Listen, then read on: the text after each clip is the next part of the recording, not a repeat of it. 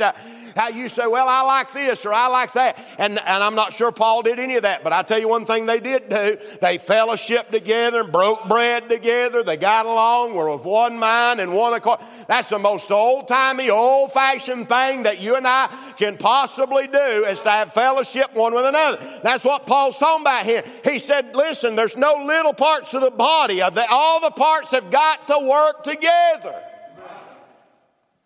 So there is this working together. But you know why else this is important? It's because there's times that you need to lean on each other. In a few weeks, uh, we're going to California. I never would have dreamed, thought of anything about being in California. I mean, it's like the Beverly Hillbillies all over again. And I'm taking Rachel to see the Redwood National Forest. And they say that out there in Northern California are the biggest trees, not just in the United States, but in the entire world. And so I've been researching them and trying to find out which parks to go to and which things to see. And I found out something real interesting about redwoods. Some of them are three, four, five hundred feet tall. But they say that redwoods have a comparatively small root system. That's weird, isn't it? Is that what you would have thought? Redwood trees have been there 2,000 years, but they've done it with just a small root system. How's that even possible? That don't make any sense to me.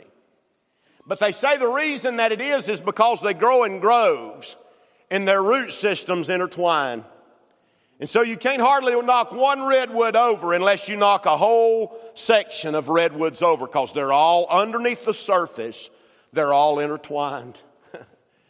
On top of the surface, there's big trees, they're individuals, but under the surface, all of the roots are together uh, and they lean on one another. And when the storm comes and when the wind blows uh, through that root system that's under the ground, they lean on one another, they depend on one another. That's exactly what Paul's talking about here. Uh, hey, the Sunday school teaching leans on the preaching, uh, uh, the preaching leans on the choir singing, uh, the choir singing leans on the tithe givers, and everybody leans on one another. That's what makes the church strong, uh, is underneath the surface. There has to be this inner network. Uh, and they lean on what Paul said, you gotta have everybody. Gotta have everybody. And so there is a socialization of talents. Let me give you this right here and I'm done. There's a seriousness of training. Look at verse 6. Look what Paul said. Having then differing gifts according to the grace that's given to us, whether we prophesy, let us prophesy according to the perpetuation of faith. Or ministry, let us wait on our ministry. Now that's an interesting phrase. Let us wait on our ministry. It sounds like Paul is saying to not get into a hurry, to take our time, wait on it, put it off. But can I submit to you, there's another way to use the word wait.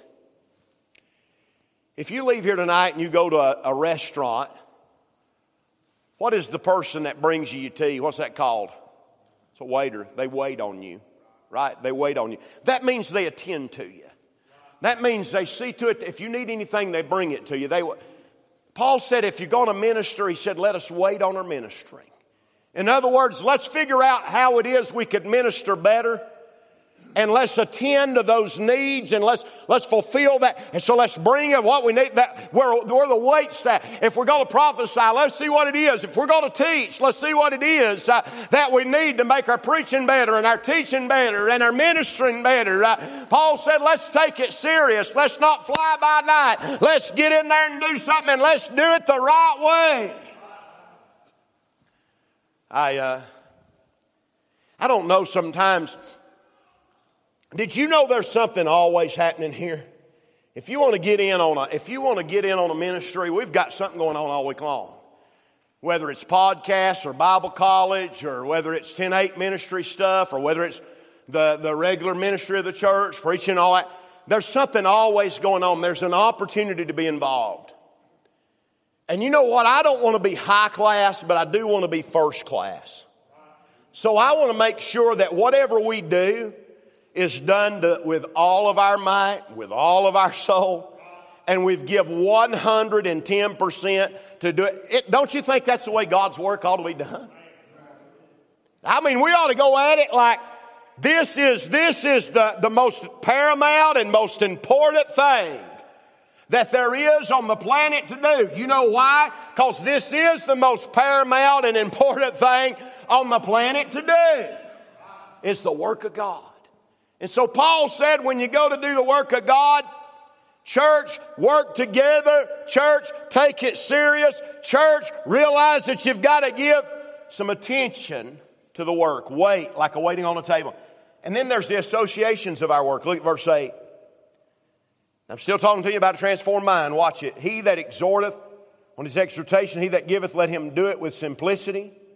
He that ruleth with diligence, he that showeth mercy with cheerfulness. Three things right there. He that exhorteth, make sure you exhort right. What does it mean to exhort?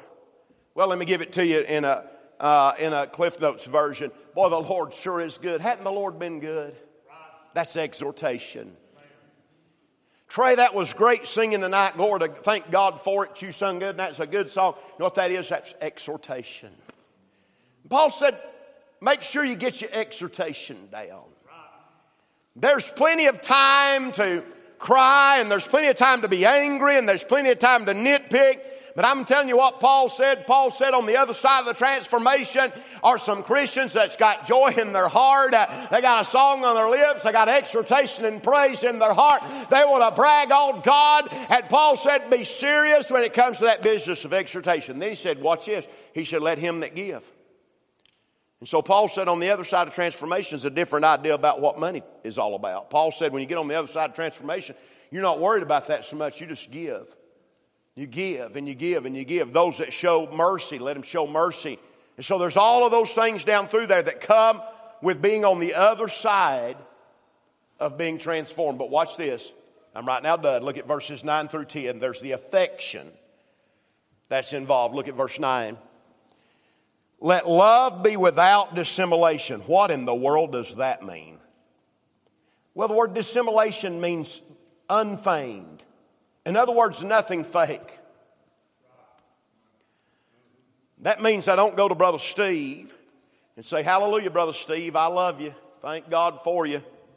And then I go to somebody else and go, I don't know about that old Steve. I tell you what, he rubs me the wrong way, don't he? That's love with dissimulation. And so the Bible said, don't let, love, let, let your love be without dissimulation. In other words, don't let it be fake. Don't, make, don't let it be feigned. Don't let it be something you're just saying, but you don't really mean.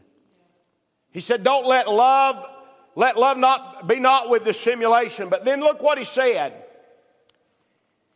He says there in verse number nine, abhor that which is evil, cleave to that which is good.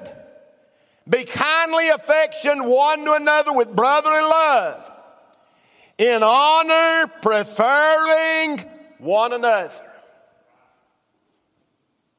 It almost seems like God was more interested in unity than anything else. Love one another, kindly affection one another, preferring one another. Now, I'm going to tell you something. My sister has been my sister the biggest part of 45 years now. And at the right moments in time, I still want to smack her teeth out. I do. She knows how to push my buttons, how to get me riled faster than anybody else.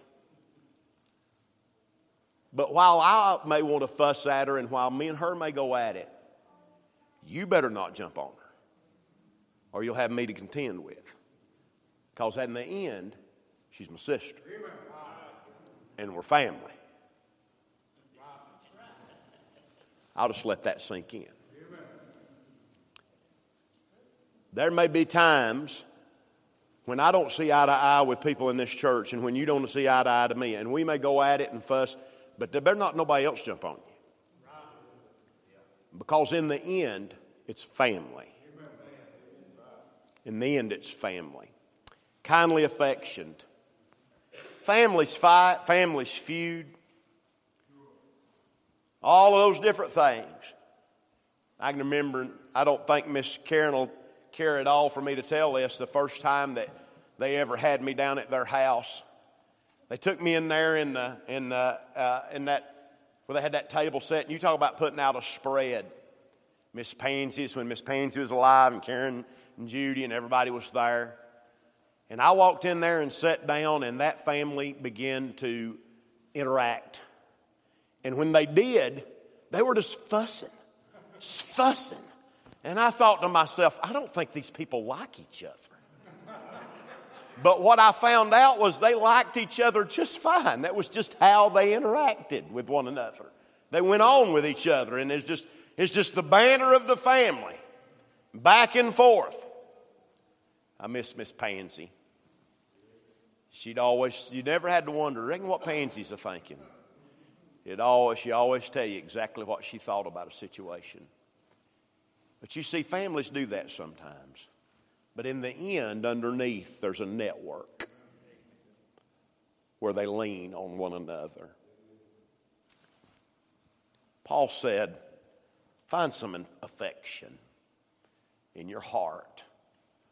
Be kindly affectioned one to another, preferring one another. That's how we know that we've been transformed. Let me give you this thought and I'm going to be done. You know what mountain people are professionals at? They're professionals at holding a grudge. They're the best. They're unrivaled. Uh, you know why, for years, for years now, you know why Yancey County voted Democrat and Mitchell County voted Republican? Because way back yonder in the Civil War, you know what I'm saying?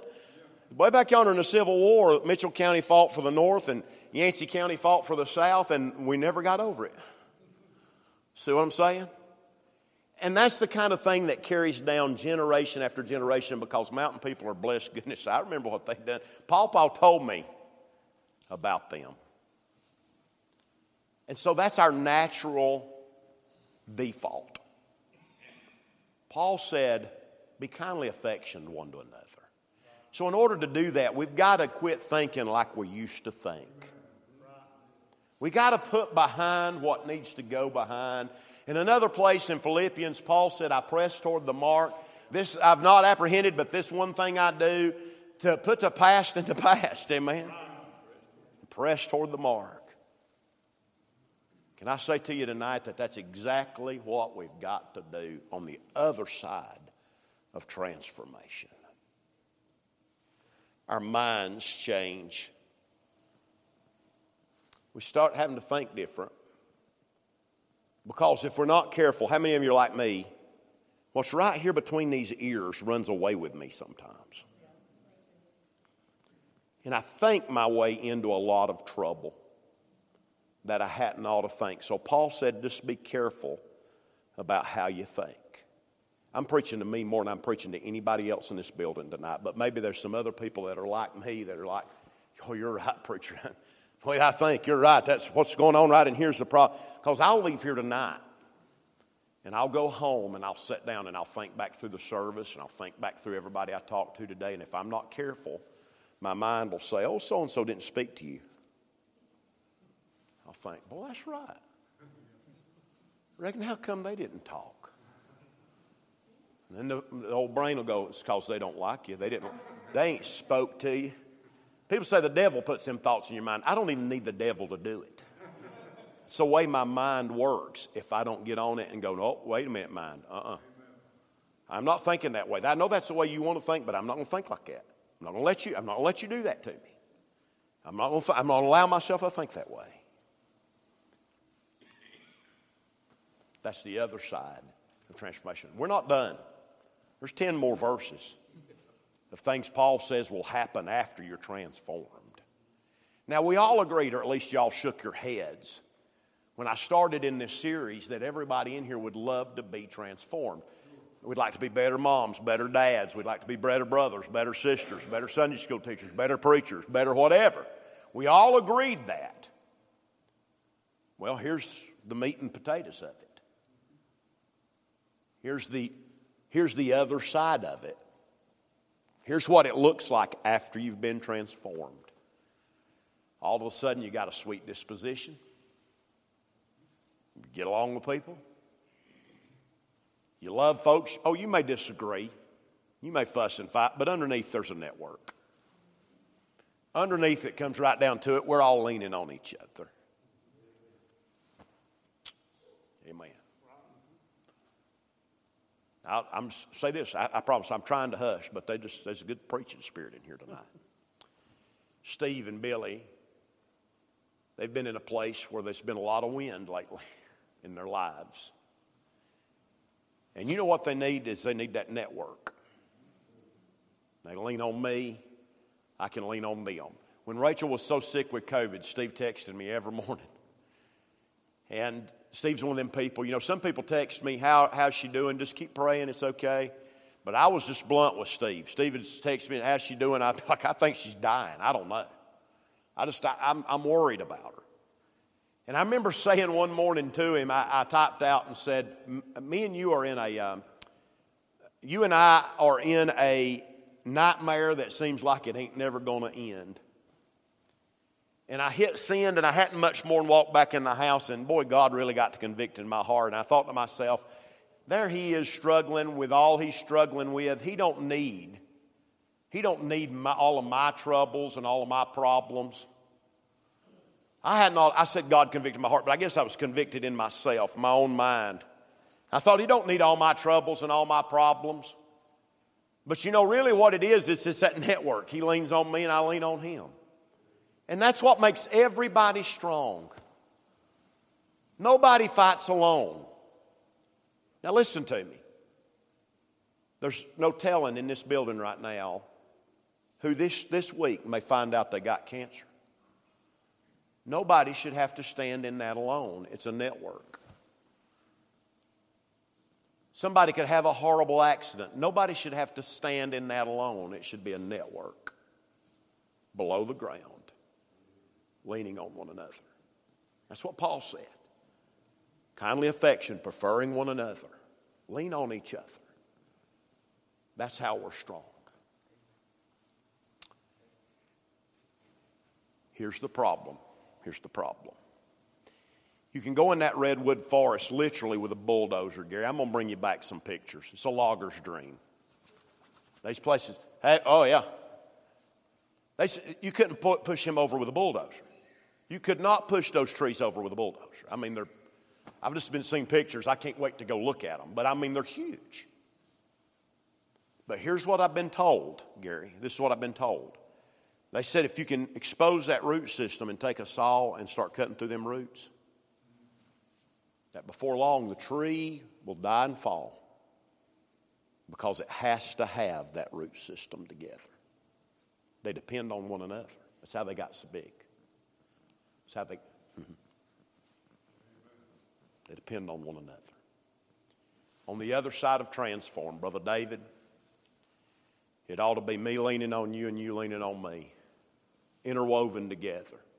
We may not see eye to eye, brother. There may be times when you do something I don't like, I do something you don't like. But underneath, if you need me, I'm there. If I need you, you're there. That's that interwoven, see?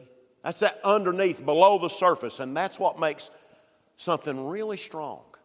I'll tell you, I didn't mean to preach this long tonight, but I believe God's a helping us. Underneath the surface, there's this interwoven, these interwoven roots. And they make them great big trees, great big and strong. Paul said on the other side of transformation get together, church. Love on one another. Our enemies aren't in this building. We're all intertwined. I'm doing some preaching tonight. We're all intertwined. We lean on one another. We depend on one another. Paul said there's no big I's and little U's. Every piece is important. Every piece is important. Let's stand our feet. Father, Lord, we pray tonight in Jesus' name that you would put these truths in our heart. I pray, God, that you would help us to understand that every portion, every part of the uh, the people of God, everyone is important. Everybody has their place. Lord, help us to have that root system below the surface that we can lean on one another and prefer one another and love one another and serve one another. God, I pray, Lord, that we'd take things seriously, that we'd wait on our prophesying, that we'd wait on our ministering, that we'd wait on our giving, every part of that, Lord, down through there. I pray, God, we'd be transformed to the way we think about it. It's all about how we think about it. Lord, you're helping us through the Word of God. I, I know you have been helping me in these weeks, and I pray that you'd continue to do it. Bless us now as only you can, and we'll thank you for all that you do in Jesus' name. Amen. Amen. Anybody got anything on your heart tonight? Are you glad you're saved? Amen.